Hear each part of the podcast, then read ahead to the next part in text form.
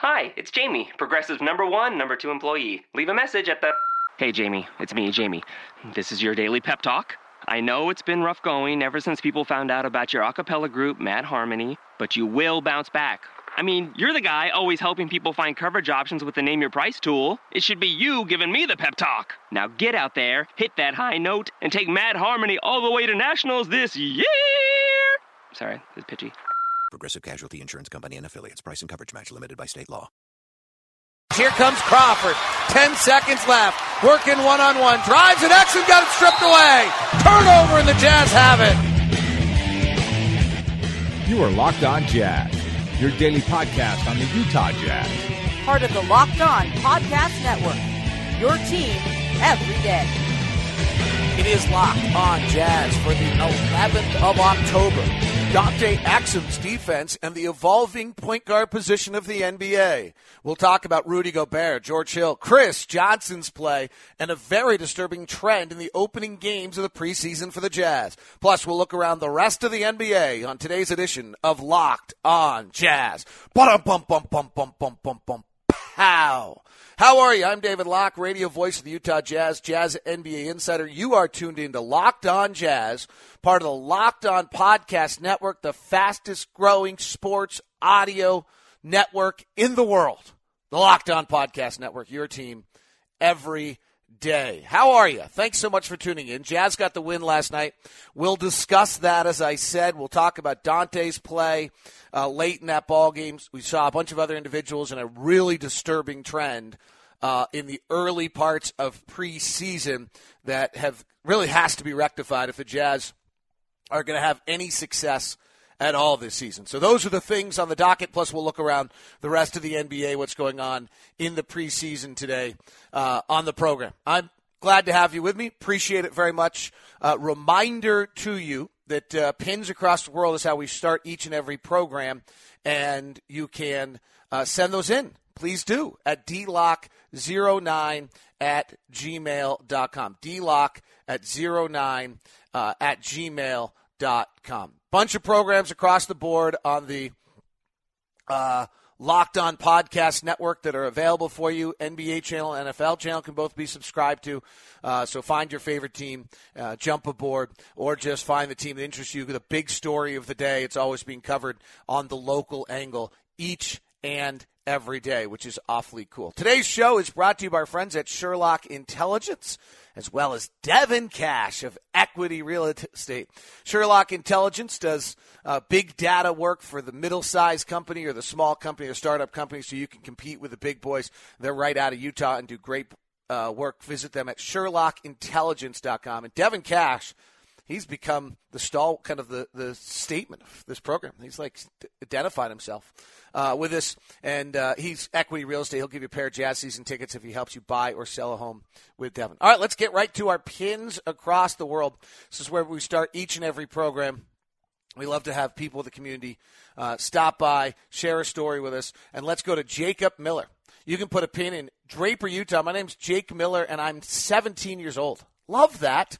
I've been a Jazz fan since as long as I can remember. My favorite player until he retired was Memo. Seeing him knocking down corners threes uh, was originally how I got hooked. Ever since, I've been a huge Jazz fan. My dad has season tickets, and we've been going to games for 10 years. My current team gets this current team gets me really excited, and I'm a big fan of all of the players. P.S. Gordon is criminally underrated. The Jazz are what got me really hooked on basketball, and now I play high school back. Thanks for all basketball. Thanks for all your work in the podcast and the rest of Locked On Podcast Network. I really appreciate it. Two random notes: I'm a massive Derrick Rose fan, and two, I've been listening to the podcast for two years. Let me give you a thought, Jake.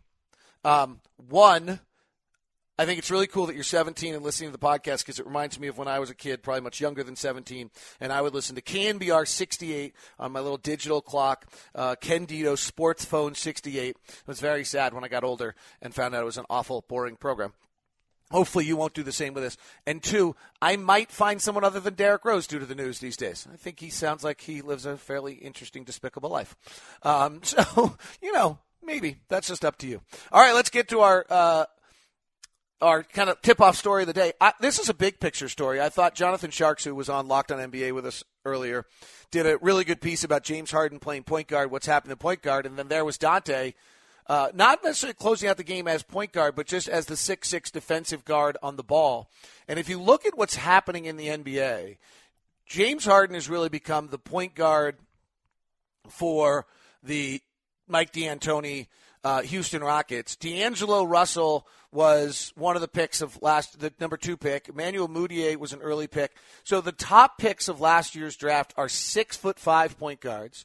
James Harden now at six eight with I think a six eleven wingspan is really become a point guard. Kris Dunn at six four with a long wingspan has become the number the first, you know, the number one point guard uh, drafted in this year's draft. And so this is what is happening to that position. The point guard position not only has it evolved for all this time from a playmaking non John Stockton esque distributor, but now it's become much more of a long, lanky, uh, you know, de- defensive switching. Harden's not so much, but the other guys. And you, the old six one, six two, six three point guard, I, I think is done. I mean, that's where the, as much as anything the Jazz really missed on Trey is he just was too small. He was too small to defend. He obviously wasn't particularly efficient um, along the way. I was bummed to see he got hurt the other day in Washington, didn't play in their preseason game.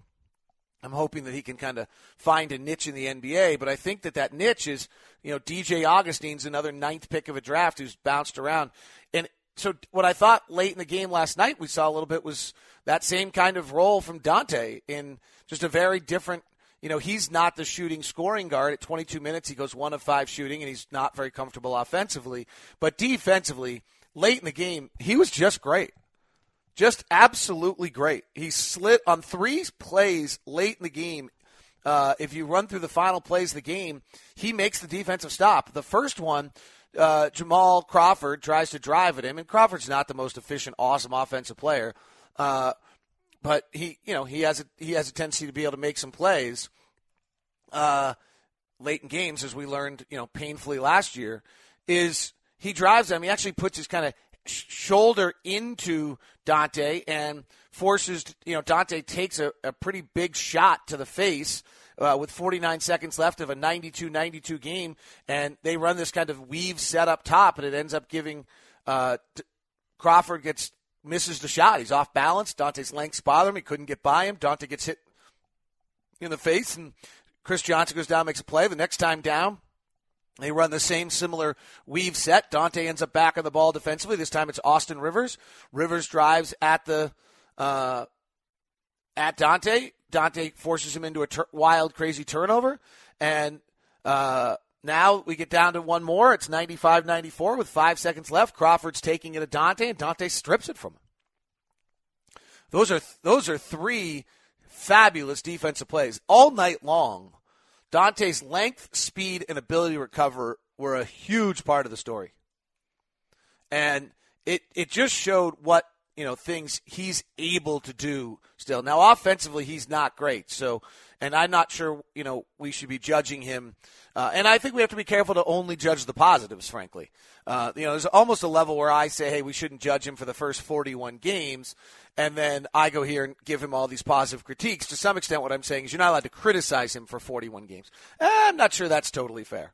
Uh, but, you know, he's still got a long way to go on the offensive end, but we saw what his value uh, is defensively. And the other thing we saw last night is that with Gordon out, particularly with Alec out, there there's going to have to be a lot of playing of Shelvin Mack, uh, at the at, in Dante and George Hill in a in a winged fashion. The Jazz got very small last night uh, for large par- portions of the game. Uh, and interestingly, did really, really well. When Trey Lyles was on the floor last night, the Jazz defense was just terrific, and Lyles played a lot of a lot of five, which was uh, surprising.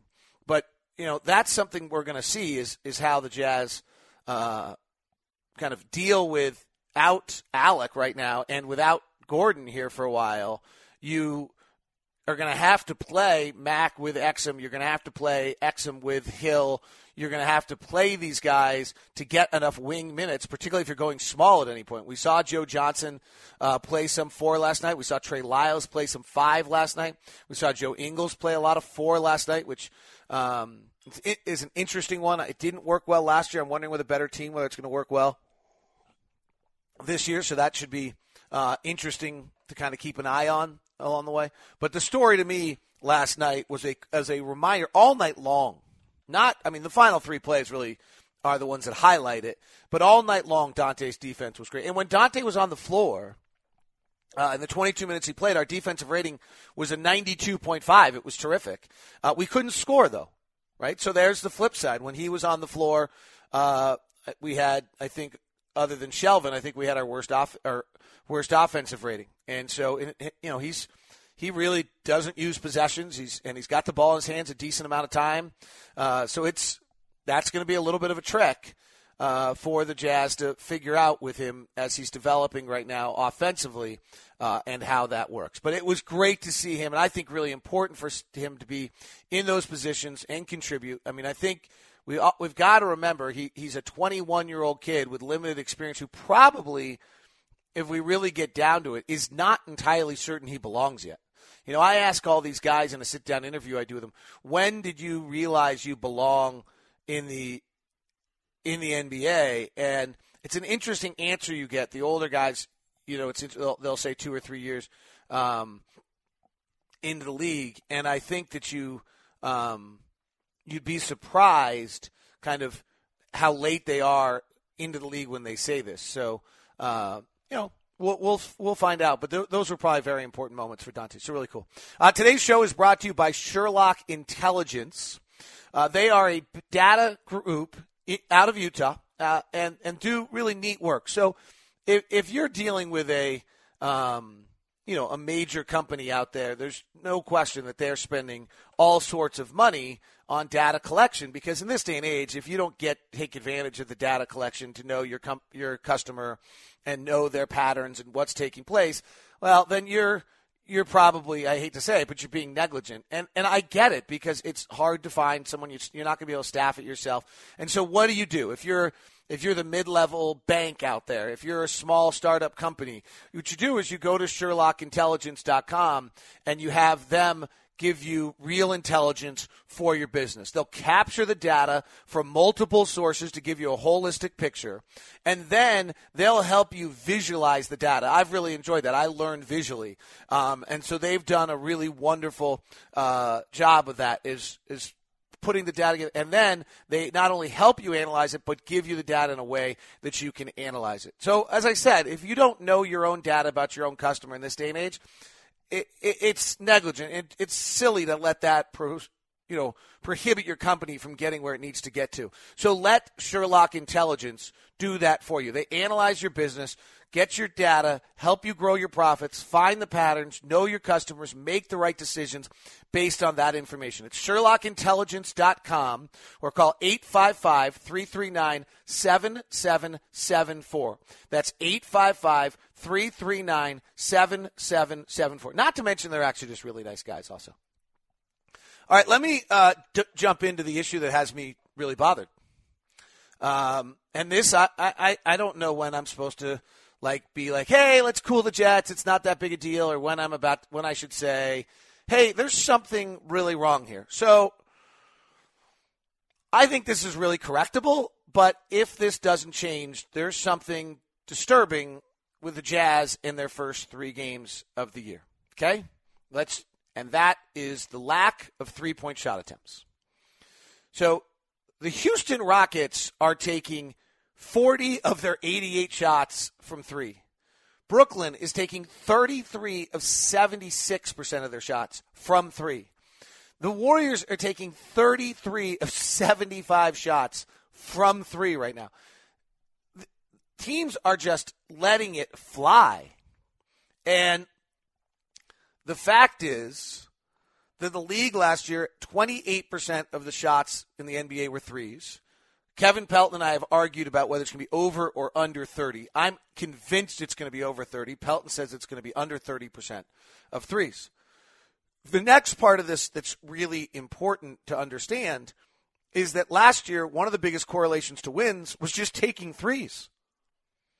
So the top eight teams in the league last year in percentage of three point attempts, not makes, not percentage, just attempts, made the playoffs. The top 10 of 12 made the playoffs.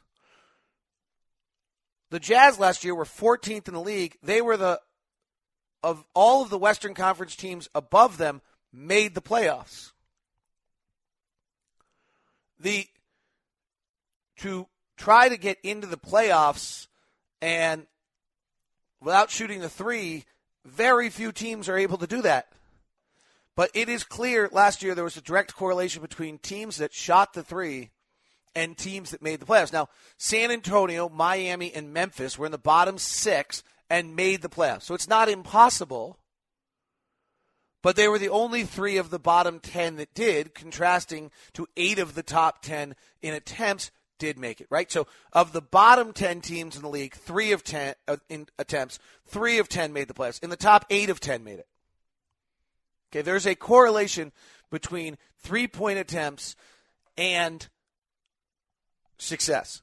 I looked at our roster this year and thought that this team with the diversity of three point shooting, with the amount of different players who are 35% or above, I thought the Jazz would go from shooting about 29, 28.8% of their shots as threes, about 28.8 shots as threes, up to 34, 33, 34% of their shots as threes. Thus far in the preseason, 21% of our shots are threes. If we were to do that for a season, last year we would have had the third worst rate of three point shots. Okay? This year, we're by far the lowest. It's not even close. So, that's actually not true. I think Phoenix under Earl Watson is taking fewer threes. They're at 19% of their shots are threes. Interestingly, Atlanta, where the Jazz have some heavy influence, is at 22% and low. And interestingly, San Antonio is low. So, what I'm not clear about here is that the teams that are now, San Antonio's low, taking 26% of their shots as threes, and we're at 20. So that's a pretty big difference. And maybe that's San Antonio's persona a little bit. But San Antonio last year moved to a heavy post up team who didn't shoot as many threes. Atlanta, that influ- has a heavy influence on the Jazz, is not shooting as many threes. And we're sitting taking the fewest threes. Now, we still take the fewest shots. I think we're probably last in pace of play again in the in the preseason, uh, unless maybe Milwaukee's as slow as we are. But I, I'm guessing we're probably the slowest team in the league again. Uh, the the Jazz are only taking 72 shots a game compared to you know some other teams are up at the 85, 90 mark, but the, we're just not shooting threes at all. Taking 15.3 threes a game. Now it might be preseason, it might be not playing together. I I, I don't I don't know. Um, we're not making a lot of them. We're at 30.4 percent. Um, and so I'm not it's how about this? It's disconcerting. And it's a trend that if it were to be five to eight games into the regular season and we're still doing this, then I'd be surprised. Um, and I and I don't really know why it should be because we have three point shooters. So uh, I, I'm, I, it's, let's just, it's there, right? Like, and I'm sure, I, I don't know this for a fact, but I'm pretty certain, I would guess that the coaching staff today is discussing, wonder why we're not getting any threes. Let's look at film and figure out why we're not getting any threes. By the way, Milwaukee, Washington, and Dallas are playing slower than us right now. I, I made the comment we're probably last in pace of play. It, that's not true. Milwaukee in two games, da- Washington and Dallas. Um, our pace might have been uh, fast last night because we had eight million um, foul shots, and so it increases possessions. So anyway, we're three games in the preseason. It's not the end of the world, but it's a little strange. How's that? Is that fair? Like it's a little wow. Like uh, this is exactly the opposite of where I thought um, we would be. Okay, there. Now let's figure out and see, um, just put it back to the side of your mind. No one's like no one's doing anything wrong, or there's nothing too exciting um, about it. By the way, I'd like to thank Cody Eden. He sent in kind of that question about what's going on with the threes. We obviously, I think all of us have been wondering about it, but Cody Eden had dropped me that note, and I want to thank Cody uh, for that question for today's uh, show. I, I think the other one interesting that's going on here is that Rudy Gobert is just getting himself more available around the basket. And on the flip side, I cannot tell you how important that is. So you would look at a game like last night and last night's box score, and Rudy Gobert goes four of six, and he has nine points, I think it was. And, you know, nobody's really going to think much of it. And Rudy's not that big an offensive influence, and he doesn't have any post moves. He had a nice kind of roll through the lane. And you know what? Nine points on six shot attempts is uh, a big deal. He only went to the free throw line for two. So when you start talking, and as many of you know, my way I look at the game is pack points above average created. And it that might not seem like that big a deal. And none of us, you know, you're not going to talk about him in the realm of oh the best players in the NBA when you talk about uh, someone who gets. But you know what? It actually is it actually is some of the best players in the NBA. So let me put this in perspective for you last year. If you looked at the players who had the most positive influence on games offensively, Hassan Whiteside, who I don't really think of as a great offensive player, um, uses 13 possessions a night, and he came out to be the eighth most influential offensive player in an NBA game. DeAndre Jordan uses 12 possessions a night, um, and you know has about uh, 10 scoring opportunities, a better way to say it. Last night, Rudy used six and a half. And DeAndre Jordan came out as the 10th most positively impactful offensive player. Enes Kanter comes out as the 11th most. Jonas Valanciunas comes out as the 14th most. Dwight Howard comes out as the 15th most.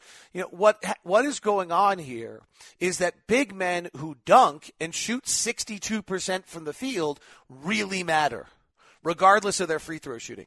If you can suddenly get 10 scoring opportunities a night and your offensive player is shooting at 67, 65, 66%, your offense becomes very good very fast. And it's you know, it doesn't seem like a huge amount, but if you suddenly realize, you know, Rudy only getting when we're only taking 72 shots, that actually becomes a decent amount of your offense. So 10% of our shots last night were you know, 70% shots. Well, that's a huge deal. And you start moving that to an average player on a mid range jumper or something like that. And what you end up having is you end up with, you know, t- a team that's just not quite as efficient. So if you look at the best, the big men who are so big that they're able to get to the basket and score despite using very few possessions. Steven Adams is one. He used six scoring opportunities a night. His pack is plus one. He shot 61%.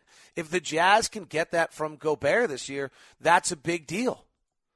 Like too often we think of the offensive player as this guy who's got all of this dynamic stuff to him. But the fact is that the offensive player is the one who put the ball in the hoop. Last year, Rudy had the best pack on the team at 0.6. He was, but he shot 56%. Can he up that because he's available more at the basket? He's gotten bigger and stronger and be a 60% guy around the basket. Plus the way he played defense last night. You said that's a big deal. So it, it's I, I feel like, and I may, you know, I may be very much making this up in my head. I feel like whenever I talk about this, that I get this resistance. That the best and most influential offensive players have to be the ones with the ball in their hands, who make plays, who beat people one on one, and do all of these things. That's not true. The most influential offensive players the ball who put the ball in the hole regularly. And even if it's for only nine or 10 scoring opportunities a night, if you can put the ball in it 65% of the time, that's huge. And so if we can get Rudy from last year, where his scoring opportunities were few and far between, uh, he you know wasn't a factor. He used eight scoring opportunities a night. Bump that up to ten or eleven, and have him catch the ball like he has been doing and making plays. That helps the offense considerably. Considerably. Again, top. Let, let, I, I say this with statistics to you all the time if you have a statistical breakdown that all makes sense and then there's something one person in there that doesn't make sense my suggestion to you is not to throw the number out but to reevaluate that player so the best offensive players in the league last year were steph curry kevin according to Pack, Kevin Durant, James Harden, Kawhi Leonard, J.J. Redick. That seems a little strange. Klay Thompson. Okay, these five of these, LeBron James. Six of these first seven make complete sense. Redick, you should then consider a little bit what it means. Value of three. Then your next is Hassan Whiteside. Then your next is DeAndre Jordan. Then your next is Enes Kanter. Then your next is Karl-Anthony Towns. Then it's Jonas Valanciunas. Then it's Dwight Howard. What? What about Kyle Lowry? And what about Evan Fournier? And what about Chris Paul? And what about, right? These other, well, maybe if all of those players ranked at Damian Lillard, Isaiah Thomas, then we should reevaluate how we treat dunkers or big, tall guys around the rim. By the way, DeAndre Jordan got one shot off last night in 24 minutes. Rudy was brilliant on both ends. I got another guy uh, that I thought was really brilliant in this game. I'll talk about him in, in just a moment. But first, let me tell you about Devin Cash of Equity Real Estate. Devin has uh, been helping out Locked on Jazz listeners here for a while, uh, including Zach Campbell, who uh, wrote me this note. He says, I'm changing my pin to Bountiful, Utah. How did I end up here? My love of the Utah Jazz, your hard work on the podcast, and Devin Cash. Devin Cash really went to bat for us. He ensured we got into our home and not just a house. He kept us in the loop every step of the way. He handled adversity like a champ. What most people don't realize about a realtor is their ability to establish rapport with the counterpart plays a huge role in how your sale proceeds. Devin is simply a downright good guy, which fosters positive relationships with everyone he interacts with. We have several other people vying for the house we purchased, and I credit Devin's interpersonal skills and real estate savvy savviness returning to the mecca of the Utah Jazz in a perfect home. In addition, Devin facilitated my childhood dream since the early 90s, and I'm a proud Jazz season ticket holder. I think first row of the upper bowl is what I heard. That's from Zach Campbell. He used Devin Cash from Equity Real Estate. Devin approaches real estate as the heart of the teacher, wanting to make sure that you're comfortable in a situation. He just loves doing what he does. It's wonderful to be around uh, those type of people. It's the same story we got from Charity and Ryan uh, earlier this year. So check out Devin Cash, 801 759 1495. That's 801 759 1495. 801 759 1495. Devin Cash, Equity Real Estate. I thought George Hill was terrific last night. Now, worth noting that the Jazz starters got blasted uh, to start the third quarter. The Jazz starters were very good to start the first quarter, and then uh, the Clippers starters came out with some force that they didn't have in the first part of uh, that game and dominated the opening part of the third quarter. But I thought George Hill showed everything that we're getting from him this year. Uh, he had 10 points, 8 rebounds, 4 steals, 3 or 4 assists, 3 steals. He played with a speed and a tempo to the game. He played with an assertiveness and a confidence. He I thought defended Chris Paul very very well. He had an incredible block uh, in this game. He we were eh, you know what just quite simply we weren't at a disadvantage of the point guard position. The fact is that just about every single night for the last three years, we've been at a disadvantage at the point guard position. And last night, against the best in the game, we were not. George Hill is going to be a better Western Conference point guard than he was an Eastern Conference point guard because point guard play is so important. He's so good defensively.